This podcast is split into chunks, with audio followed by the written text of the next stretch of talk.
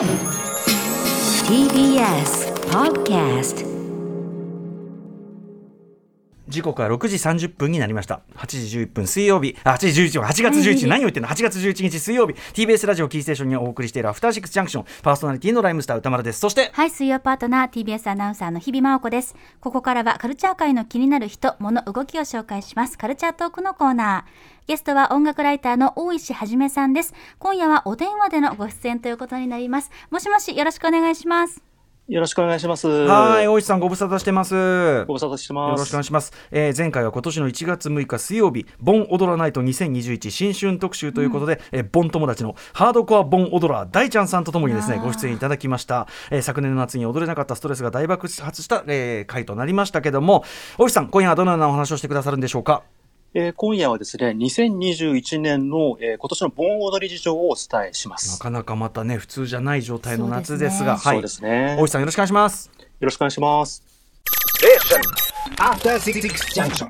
ここからはカルチャートークのコーナーです。今夜のゲストは音楽ライターの大石はじめさんです。よろしくお願いします。よろしくお願いします。はい大石さん、えー改めて大石はじめさんご紹介日比さんからお願いしますはい、ご紹介します。旅と祭りの編集プロダクション、ボン主催していらっしゃいます。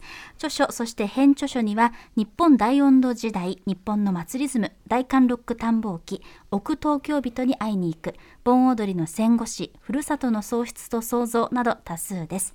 そして前回ご出演いただいた1月の時ですけれども、ハードコア盆踊らー大ちゃんさんと思う存分踊れなかった夏を取り戻すがごとく、様々な裏スタンダード盆踊りチューンを選曲していただきました。はいということでまあね大石さん引き続きコロナ禍という意味ではまあ収束するどころか、ね、うん。ちょっとさらにねね非常に危険な状態になっているということですけども、うん。そんな中まあ、えーどうでしょうそのまず大石さんねさまざまな形で取材をされたりすると思うんですけど、はいはいはいはい。取材そのものも今難しかったりしますか、そうですね。その地方の、まあ、盆踊りであるとか、うん。えーまあ、ここ最近、ここ数年はその伝承歌、まあ、その歌を歌ってる方々に、まあ、いろいろそうん。のお話聞くために地方に機会が多いんですけど、えやっぱそういう方っていうのは結構年配の方とかが多かったりすえるんですよね。はいですので、なかなかやっぱり会いに行けなかったりとうんか、うんそうですよね。まあそういう方ってなかなかリモートでもなかなか取材をしにくいので、それそうだそれそうだ。はいはい。そうなんですよね。だからちょっとなかなかっていうところですね。うん。ねえ。そして、まあ、そんな中大石さんご自身は最近はどんな活動をされてるんですか？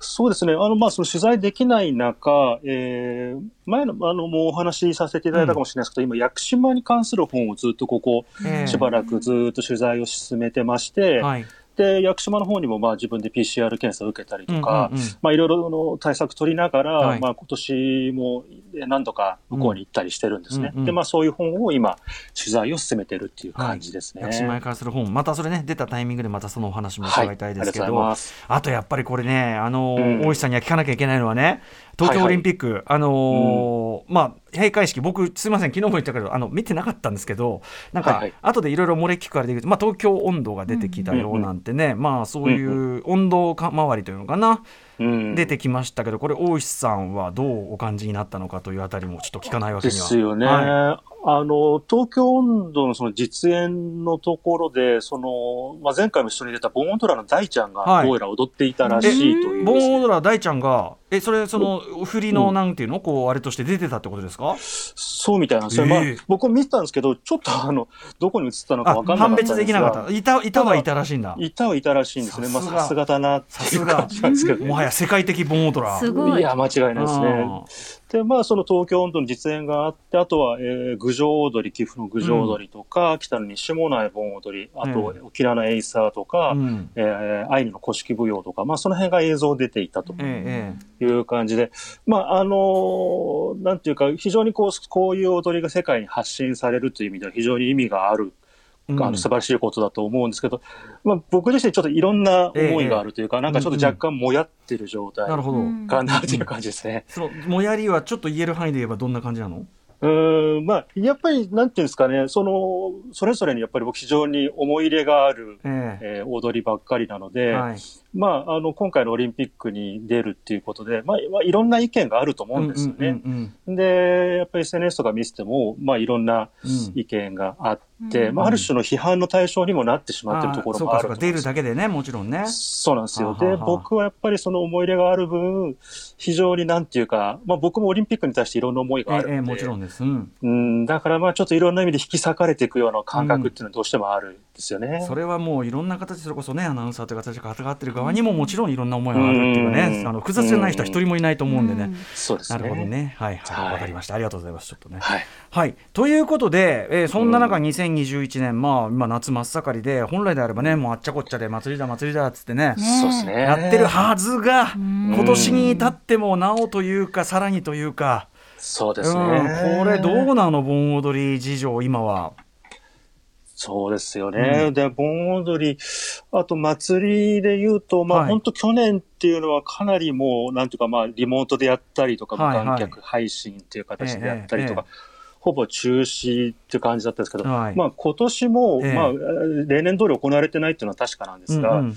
まあその一方ではですね、うんえー例えば岸和田のだんじり祭りは、えーと9月にうん。一応開催の予定ということらしいやるんだ、ですよ。だ。んじり、だんじりなんか結構フルコンタクト密ですけど、フルコンタクトなんですよね。うん。で、去年は、まあ、そのだんじりのその引き回しとか栄光、その、ええええ。は自粛したんですけど、今年は再開。ただ、まあ、あの、PCR 検査を参加者は実施するとか、はい、あと、まあ、市の、市外、岸和田市外からの見物の自粛を呼びかけていたりとか、うん。まあ、あの、このあたりも開催とは一応言ってますが、まあ、当然、あの、今後変更の可能性もあるとは思うので、まあ、うんはい。うん。でもやっぱその単にただ中止してとか延期してっていうことじゃないもんね、こういうの途切れちゃうとと本当に途切れちゃうもんだから。ですよね。うん、伝統がね、まあ、はい。伝統というか、まあ、やっぱりその地域で非常に重要な行事でもあるのうんうんで、そこを中心にねむしろ。ねはい、うん。わかりますだから。まあそういう形でちょっと特殊シストであるけどもやるところも出てきてはいると、そうですね、うん盆踊りも、えー、と長野の新野の盆踊りって阿南町の方であるとか、うん。あと東京でも中野駅前大盆踊りっていうのが、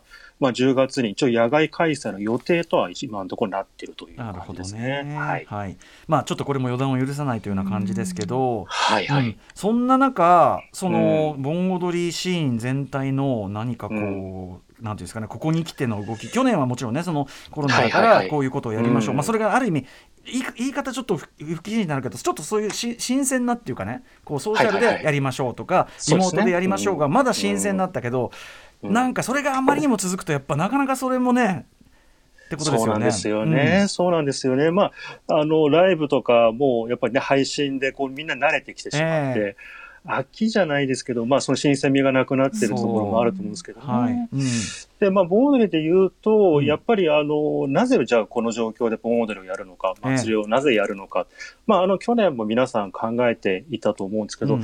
また今年も改めてそこを考えざるを得ないという意味で、うん。まあ、ちょっとこう、原点回帰というか、なぜ祭りをやるのか、なぜ盆踊りをやるのかっていう原点に、あの、変えまた再び帰ってきてんじゃないかなっていう感じは僕はするんでなすよね。なぜ盆踊りとは何なのかぐらいなところまで考えるというか。そうですね。だからまあ、祭りとか盆踊りってそもそもその見物客のためのものじゃなくて、はいはい。祭りであれば神事として行われていたりとか、うんうん。まあ盆踊りであれば、まあそれ供養とか地域コミュニティのために行われてきたはい。ものですけど、まあそういう、あの、見物客のためではない、うんうんうん。じゃあ何のためにやってきたっていうところ、はいはい。コミュニテそィのそうですね。うんコミュニティのそれこそね、あの北条のいあれでもあり、あのむ当時無病息災を祈るってこともあるわけだもんね。そうなんです、そうなんです、うんうんそうなんです。だから、まあ、盆踊りも、まあ、実はその告知をしていなくて、仲間内でひっそりと踊っているところもあるようなんですよね。あーなるほどね。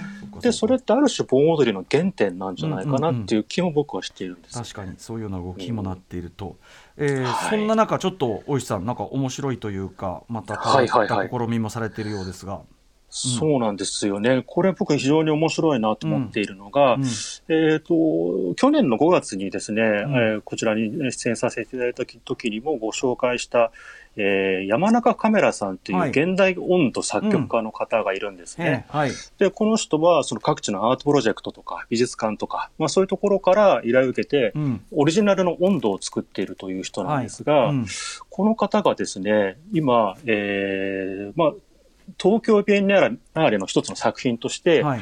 えー、ウィズアウトコロナ温度アバター神人形大ボンダンス大会2021というですね。組んでるのな。うん。そうなんですよ。うんうんうんというパフォーマンスをオンラインで、ええ。ー8月28日に生配信予定なんですね。うんうん。これ何ですか？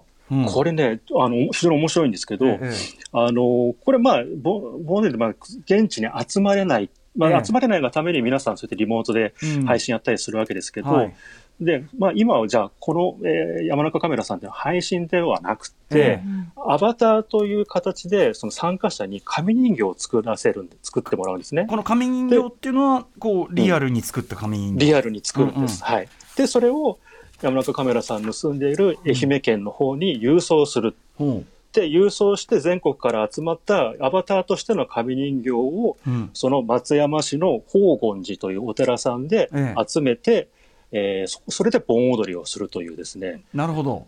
うん、だからまあ言っちゃえば、そのお盆の時に、ナスとかキュウリを、ご先祖様は乗り物に。見見立てて。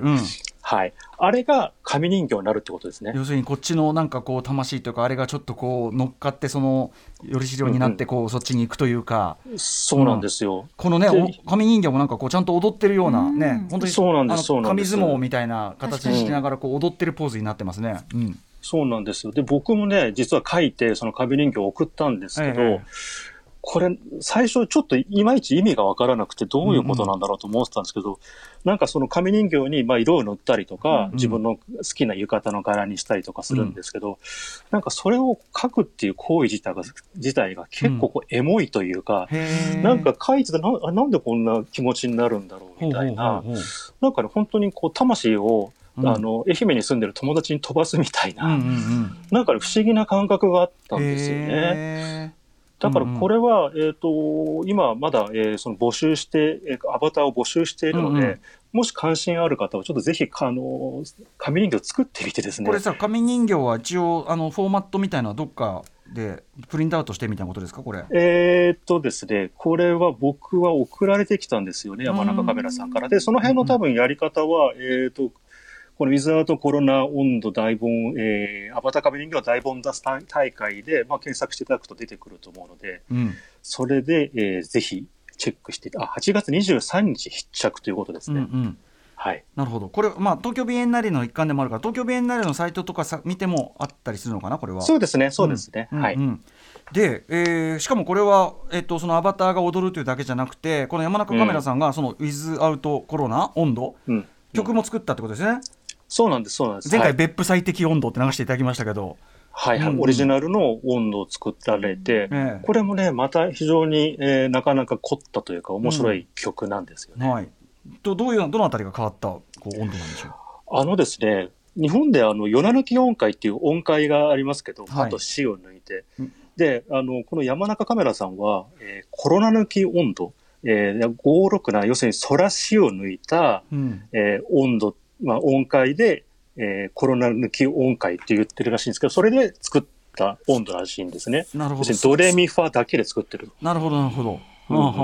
すごくこう現代音楽的な発想ですね、これね。そうなんです、うんうんうんそうなんでまあ、なんかって言うと、ちょっとめんどくさい感じもするかもしれないですけど、うん。曲自体はすごく素朴に、うん。本当しみじみといい曲なんですよね。なるほど。うんうん。うん。あこれじゃあちょっと曲を聴いてみましょうか。実際ね、はい。えーそれでは山中カメラさんで「Without コロナ温度」はい、えー山中カメラさんで「Without コロナ温度」です。大石さん。はい。いわゆるそのね温度って言われるような、うん。あのうん感じだから全然曲調から想像したのと全然違いますよねやっぱね。そうなんですよね。だから、このすごい、まあ、モダンっていうか、うんまあ、普通にポップス的な感じポップなんですが。ス的だったりエレクトロニカ的だったりしますけど、うん、そうなんですよ。ただやっぱり歌詞の部分だとは、だとか、まあその音階の部分だとかっていうのは、うんうんやっぱり今までの温度のことを踏まえながら、じゃあ新しい温度っていうのをどういうものにするか、うんうんみたいなことがここで試みられてるんじゃないかなって感じがしますよね。しかもこれ先ほどあの踊るねその紙相撲タイプのアバターっていうのを募集っておっしゃってましたけど、さらにこれ歌詞も実はそうそうそう。歌詞も募集してるんですよね。ねこれ。そうなんです。で、紙人形を送るのと同時に、えっ、と、その、まあ、し所定の、あの、指定のその文字数の中でうん歌詞を書いて、それを、えー読み、読み上げながら、読み上げるというか歌い上げるって感じですかね。うんうん向こうでそのライブの配信の時に歌ってくれると。うん、あの七七七五ねドドイツのリズムでやってで掛け声にみたいなそういうなんかこうこれこれのこれもやっぱフォーマットが決まってそこに合わせて歌詞送ってくださいみたいなの書いてありますね応募要項でね。そうなんですよ。だから悩みながら書いたんですけど、結構ね、これもあんまり、あうんこれがう実際に歌われるんだと思うと、うんうんあんまりそういう機会もないので、まあ、非常非常に楽しかったですね。今これ流れてるものの中でもねなんかそのコロナちょっと全部聞き取れてるわけじゃないけどなんか保証がなんとかとか聞こえましたもんねそうなん。やっぱね。そうなんですよ。うんだからまあまさに今のリアルなことうんうんを歌い込んでるっていう感じですよね。なるほどね。じゃあとにかく、うえーアバターでそのに、えー、と踊り手として参加することもできるしその,、うんそのアバターはこのねスピーカーからなるなるこの振動でおこう動くっていう、コンセプトらしいんで、その動かすその歌詞そのものも、えーうん自分たちの言葉でやることができるというか。そうですね。うんはい。いやとにかくじゃあとにかくあれですねなんか盆踊り大会でありつつやっぱりこの東京ビエンナーレの一環でもあるからなんかすごい、まあ、モモダンアートの、うんうんなんていうの？あのうんうん。表現の一部に自分たちもなるみたいな、そんなコンセプトですかね。そうですね。で、なおかつ、その、じゃあ、盆踊りの原点として、まあ、な、なぜ盆踊りをやるのかっていうところが、やっぱり考えられてるんじゃないかなと思いますね。なるほどこれまあやっぱり真中カメラさんならではのというかねですね。作品というかはい。これまあ改めて。て言いますと、えっと、東京ビエンナーレの、えっと、サイトに行くとこのアバター人形をどうやってやったら、はい。えっと、要するにそのなんていうの送られてきて、でそれを送り返せるかとか、えっと、歌詞を送れるかとかそういうフォーマットもろもろ書いてあるようなので、はい。はい。これも誰でもねインターネットでアクセスできますから。はい、確認してみてください。大石さんからもありましたが、8月23日必着ということですからお気をつけください。はい、いやーということでねまあこれはだからある意味すごくこう実験的な本のね、うん。形だけどまあそういうドメスティックな方でもまあ原点回帰的なというかね。うん。いや要するにそのなんていうのかなやむにやまれぬっていうかうん。ある意味こうなんていうの？こう世の中的にイベントとしては中止だったりとかやれないなって感じでもまあやらざるを得ないそどうしてもやなんていうの？やるしかない何かみたいな、もうそこまで来てる感じしますよねなんかね。いや、本当そうなんですよね。もうんうどうにかして盆踊りをやるっていう感じというか、まあ、だから結局みんなまあ僕も含めてなんですけど、うんうんもう踊りたくてしょうがないんですよね。うんうんうん早く盆踊りの場を、ね、再開したくてしょうがない。うんうんだけどできないっていうジレンマの中で皆さんもこうずっと激しいしながら踏ん張ってるって感じうんうんかなと思いますね。ね、なんかだからそういう意味ではオリオフィシャルっていうかさそのお上イベントの極みたるオリンピックの一方でそういうさあのなんていうの本当に、ね、根っこからの、うんね、根っこからの起こる何かの極みであるこうボンっていうかさすごい対照的なはいはい感じもしますね、なんかね。うんうんそうですね。はい、ということで、えー、と大石さん、ちょっと今日はお時間近づいてきてしまいましたけども、まあ、改めて、えー、と盆踊り、まあ、今後はね、ちょっとまだ分かんないところもありますけど、また引き続きいろんな動きとか、あと、まはいたそのね、あの屋久島の取材の結果の本の、ね、またタイミングでもまた、ぜひお話を伺。わせてください。はい。ありがとうございます。はいえーそれでは大石はじめさん、えー、と最後にお知らせ事などお願いします。そうですね。あの、その屋久島の、えー古い雇用を歌った、おった、おったですね、その著作を今執筆中で、今まであの僕何冊か執筆、あの著作書いてきましたけど、うんあの自分のこう代表作になるようなぐらいな気合を入れて書いておりますので、はいしばしお待ちください。わかりました。という感じです。楽しみにしております。えーということで、えーこの時間のゲストは音楽ライター大石はじめさんでした。大石さん、ありがとうございました。ありがとうございました。ありがとうございます。明日のこの時間は Spotify プレゼンツの月1企画月間ポッドキャストガイドおすすめのポッドキャストご紹介です。